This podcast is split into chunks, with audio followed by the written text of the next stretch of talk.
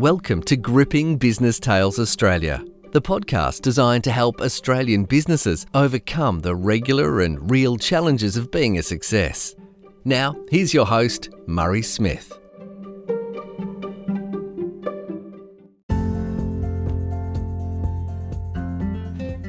At 21 years of age, Mark Denoyer began his entrepreneurial journey in a retail and hospitality business which successfully grew to $20 million in revenue and 35 staff before selling it to a large national retail chain. Then, aged 27, Mark co founded a leading construction company in Sydney, growing the business from scratch to $65 million in revenue and over 70 staff.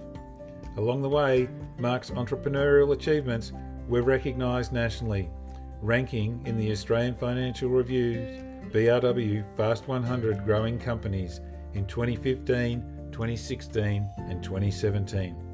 However, all this may not have come to be without the shaping of his decisions when Mark lost his father at a young age.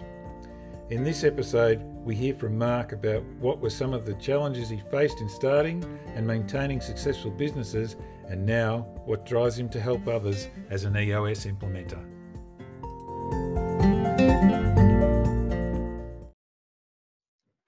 Denoyer, thanks very much for coming on the show. Pleasure, Murray. Good to be here, mate.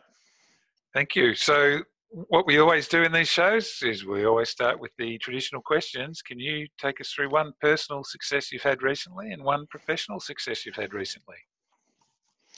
Yeah, sure. Actually, it's uh, it's good timing. Today's uh, probably my my personal uh, personal best was today. My my second son's turned ten. Um, he's ten year old. He's entered the double digits, and I'm, re- I'm really proud of him actually because um, 10 years ago he came out with a heart condition and uh, we didn't know what to expect and um, he had to he had to, actually had to undergo heart surgery in the first six months of his life and um, just to see him today uh, doing really really well you know there's nothing nothing beats that no, that's a fantastic story. There's also a good story about resilience in there too, isn't there? Mm, mm, absolutely. And your professional success, Mark.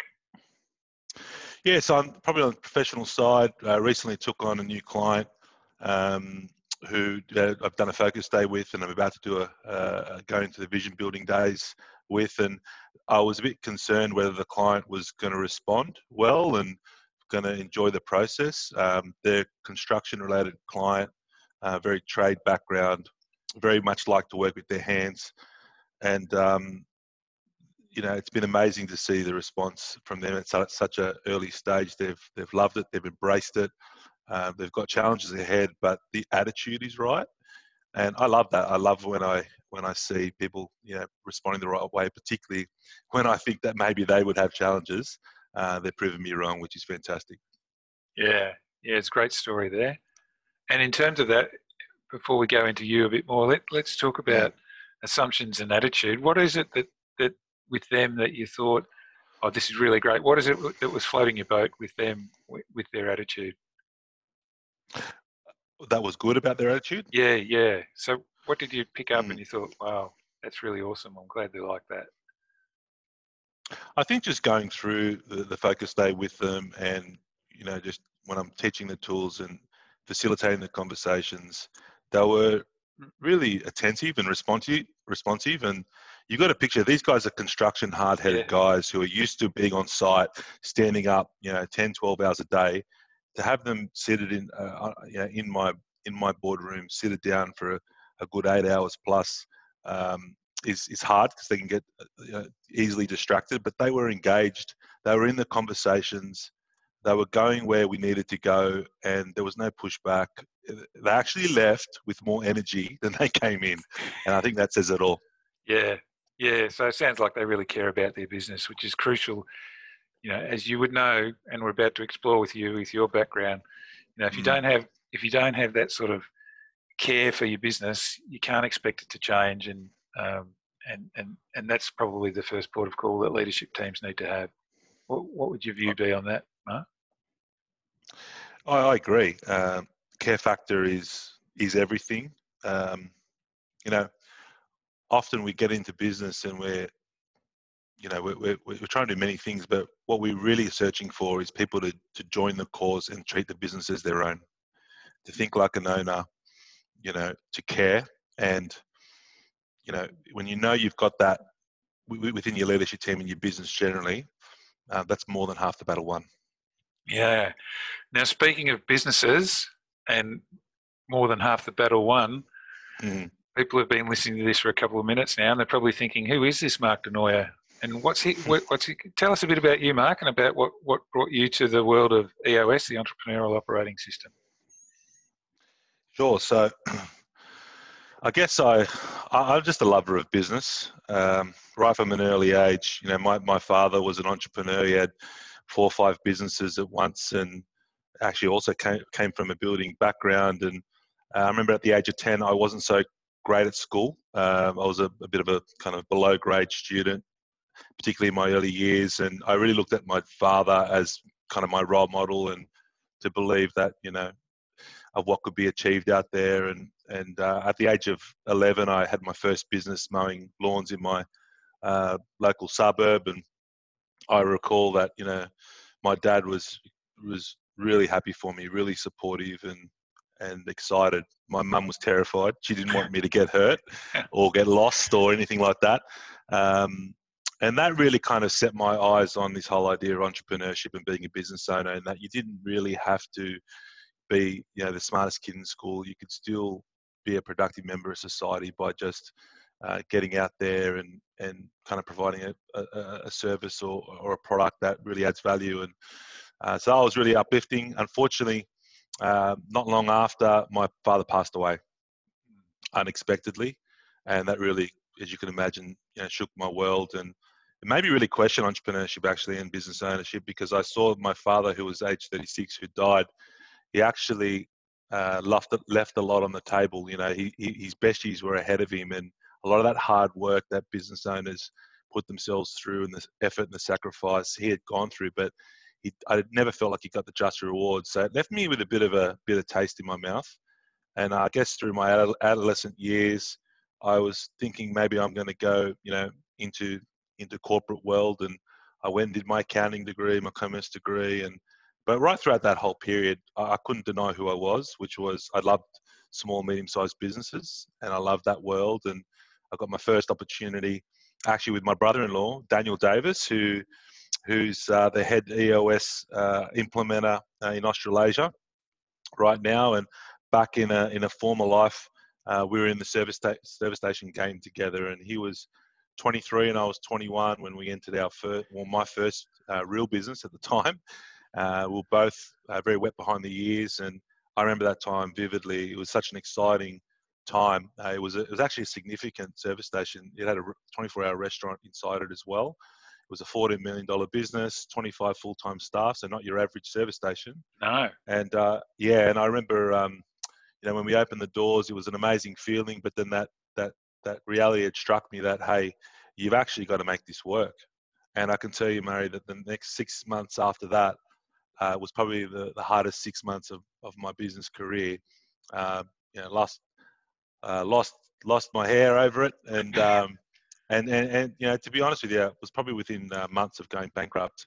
Yeah. Uh, luckily, we we had, we turned it around, and uh, we faced reality. We did what we needed to do, and the good news story out of that was five years later, we ended up selling the site to sites to Caltex and Woolworths, and transitioned out of that industry and we were lucky enough to do well, and that got me back into Sydney. I'm a Sydney boy, born and raised. Uh, got married, had um, first of um, four kids that I have now, and I found myself in the construction industry through a, a family friend. And um, it was 2008. It was the GFC by then, and uh, we had three people, circa $500,000 turnover in the first year, and the next 10 years after that, uh, it was it was a, it was a rocket ride. We ended up growing that business to a $65 million business, 70 full-time staff. Yeah, sure, we had ups and downs. Almost went broke in that business too uh, in the first few years, but um, we had a real record run, and it was through it was throughout that period in the last two to three years that we had actually come across EOS. Mm-hmm. And uh, Daniel, my brother-in-law, was our facilitator, and we implemented the system. So I got hands-on experience of what it's like to actually implement this this system in, in a real business. And that was great experience. And uh, when I realized at the end of that period, I think also too the testament of implementing the system and and achieving the success we did. We actually were uh, qualified for the BRW Fast 100 2015, 16, 17. So that was a really nice feather in our cap. Uh, got to the point where at the end of that that uh, business in 2018, I decided that it was my, my time in the construction industry was done, and I sold out to my business partner at the time. And I thought, you know, I'd love to be able to. I love business. I love helping people. Uh, what better thing to do would than actually be an EOS implementer and and kind of help other people try to achieve some of the success that I had. Yeah, it's a really rich story you tell there, Mark, and I want to take you back a little bit to your, your days of hair and petrol stations just for a few mm-hmm. minutes. Mm-hmm. Um, that nightmare, yeah. you said earlier that the first six months was really, really hard. Can you just tell us a bit more about, you know, from a business perspective and knowing what you know now in terms of EOS and, you know, the experience you've had in that business mm. and construction, what, what made it so hard and what do you think could have made it easier? Mm. What made it so hard was the fact that I, I realized that no one was going to run the business and make the tough decisions but me. I was sitting around probably waiting for the world to work out, for everything to fall into place when I needed that jolt. And eventually I got the jolt financial jolt, uh, running out of money, that you need to create your the business's future. You need to you need to move it and shape it in the direction that you want. You can't afford the market, your staff, customers to shape it for you. You need to be that driving force. And I think that first three months, I was probably in shock uh, mm. because a lot of money was flying out the door. I realized that all my employees were older than me. I was feeling a bit insecure and I had middle management. And I realized, hey, wait a second, you know what? I look like the owner. I dress like the owner, I talk like the owner, but I'm not really kind of acting like an owner. Mm. And I need to strip it back, get back to what really matters, and get the show on the road and start producing results that that, that really are going to count. And and that was within the and then when you started doing that, what did you focus on? If you can recall, what were you focusing on to make that happen? Apart from you know clearly you need to make decisions. Was there anything that you were you were looking at outside of you know being a stronger leader, if you like? Mm. Yeah, look, looking back on it now, and if we can relate it back to the the EOS framework, yeah. the first thing that I did was in my mind, I didn't know the tools at the time, but in my mind, I realized this concept of having an accountability chart and understanding that everyone in the business has to play a role. They're not the same role. Mm. And each role is uniquely special and needs to achieve a unique result and and everyone needs to make sure that they're achieving it they're not just talking a big game that actually results are actually occurring so so when i started to look at each person in my organization and understanding what result they really need to achieve and what function they were playing and what result that we needed to achieve out of those functions that the, that the consumer was going to kind of pay us for mm. um, that got me really kind of sharpened up on everyone's accountable here, everyone's got to focus on their part, and we've got to be able to also measure results. So then I started to look at data. I started to look at what was our sales every day, uh, what were the top sellers, what were not, how was our shop laid out. I started to start to basically run the business on more objective information, facts and figures, which now with the knowledge that we've got now with EOS, we know that's what we do for our clients is we we we get them with creating a scorecard with meaningful data uh, and a cadence that they're able to understand how their business is going. I had to learn that the hard way in realizing that at the end of the day, if you're not keeping a finger on the pulse of the numbers that matter, um, you're not going to be able to control control your future. Mm. It's great that you had those insights, and um, if we, in terms of EOS bringing those tools on more forcefully uh, when implementers work with clients, I just want to ask you a question. You may not be able to answer it, but if you were to put a rough figure on it, mm. um, in terms of not having the data in place or not having accountability in place, how much do you reckon that would be costing, or how much do you think it cost your business financially in, in that petrol station in the early days, do you think?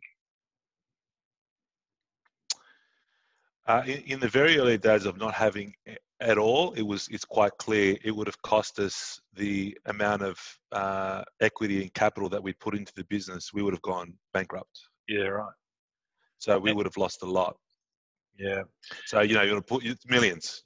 You miss yeah. millions. So if I then fast forward to your time in the construction industry, you said you, you know, you had the BRW Fast 100 um, for a number of years, mm. uh, and you clearly was running a really successful business. Yeah, you mentioned you had your ups and downs, but ultimately you were on a, a positive uh, track upwards. Yep. And mm. and it's interesting that you said that it was in the last two or three years that you you uh, came across EOS, or the Entrepreneurial Operating System. You know, for a company that was sitting rather, you know, uh, I'm assuming reasonably successful given the, the sort of turnover you were having and the staff numbers. Mm. Why did you decide to take on EOS? That's a great question, Murray. I, re- I vividly recall Daniel being in our boardroom and, and running us through the 90 minute meeting. And, um, you know, we, we knew we were a good business. We knew that we weren't a basket case, that we were already achieving great things. But when we we didn't know before the 90 minute meeting, but, but after, but after the 90 minute meeting, we started to see that there were other areas in our business that if we were really honest with ourselves, we were leaving money on the table.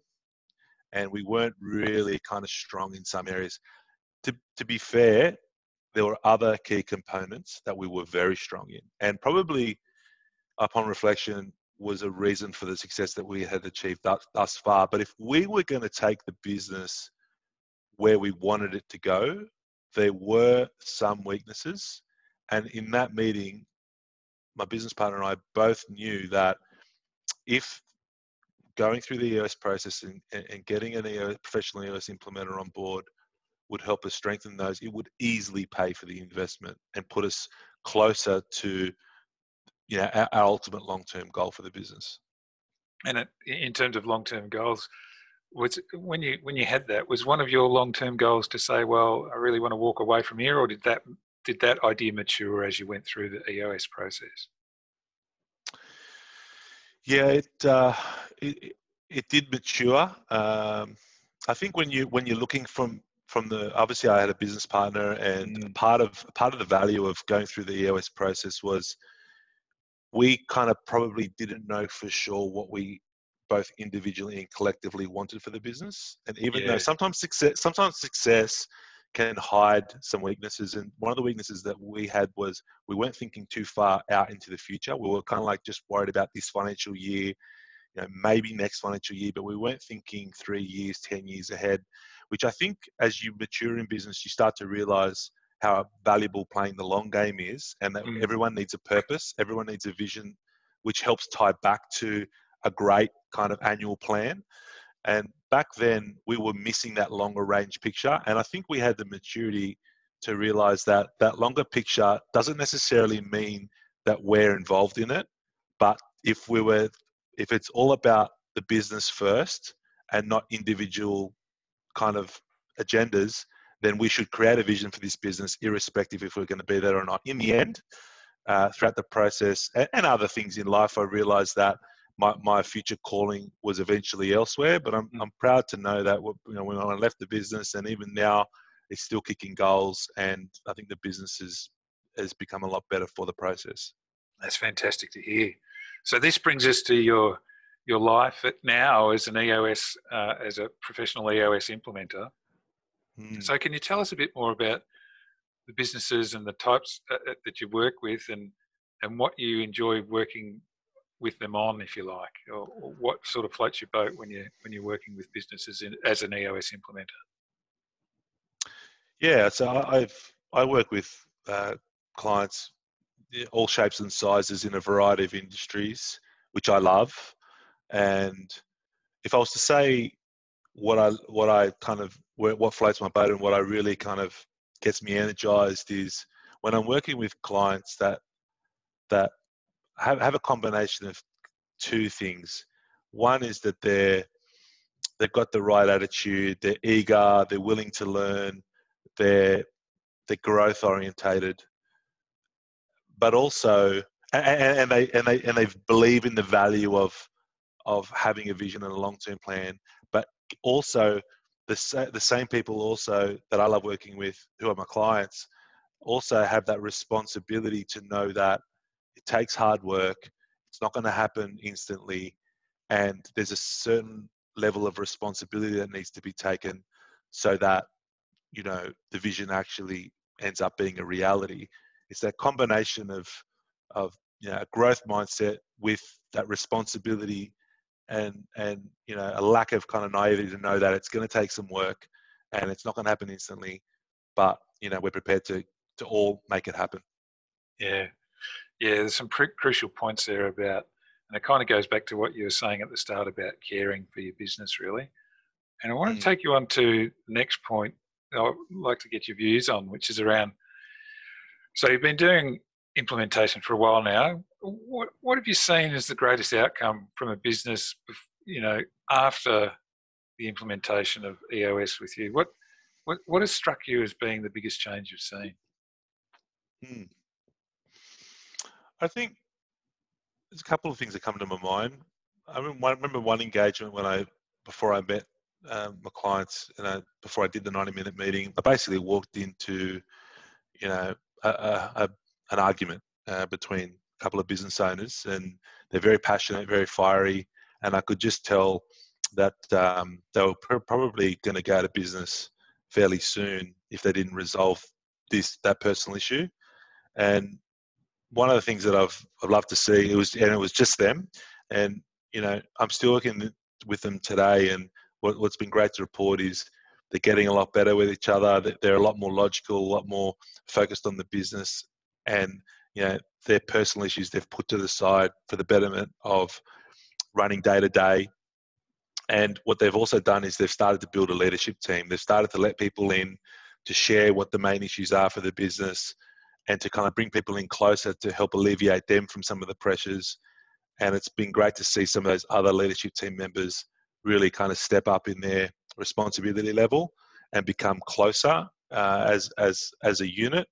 And I, I guess you're not going to see this day to day, but I get the benefit of seeing them quarter by quarter, and you know you just see a more sane, more cohesive, healthy leadership team. I'm not saying that there's not still issues that they face, but they're just a lot more capable in being able to work through it together rather than the dysfunctional you know really it was a mess before before i got there mm.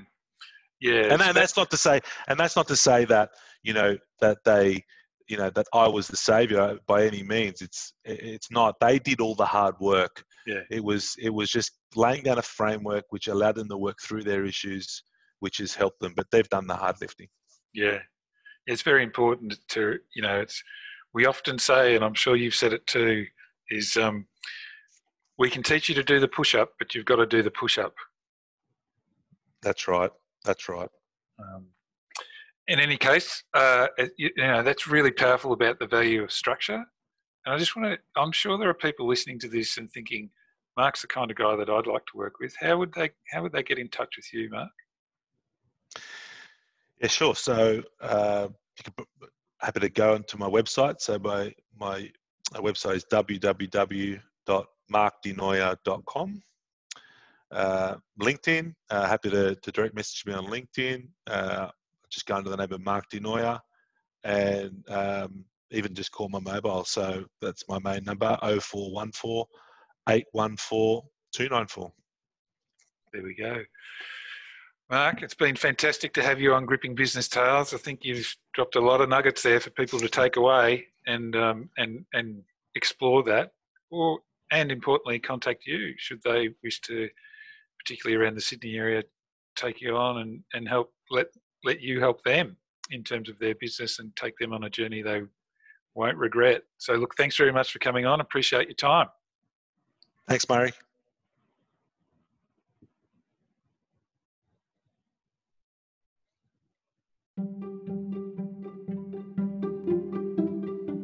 Thanks for listening to another great episode of Gripping Business Tales. Please remember to subscribe and to rate the podcast. And to start your EOS journey, contact me at grip6.com.au and I look forward to helping you get what you want from your business.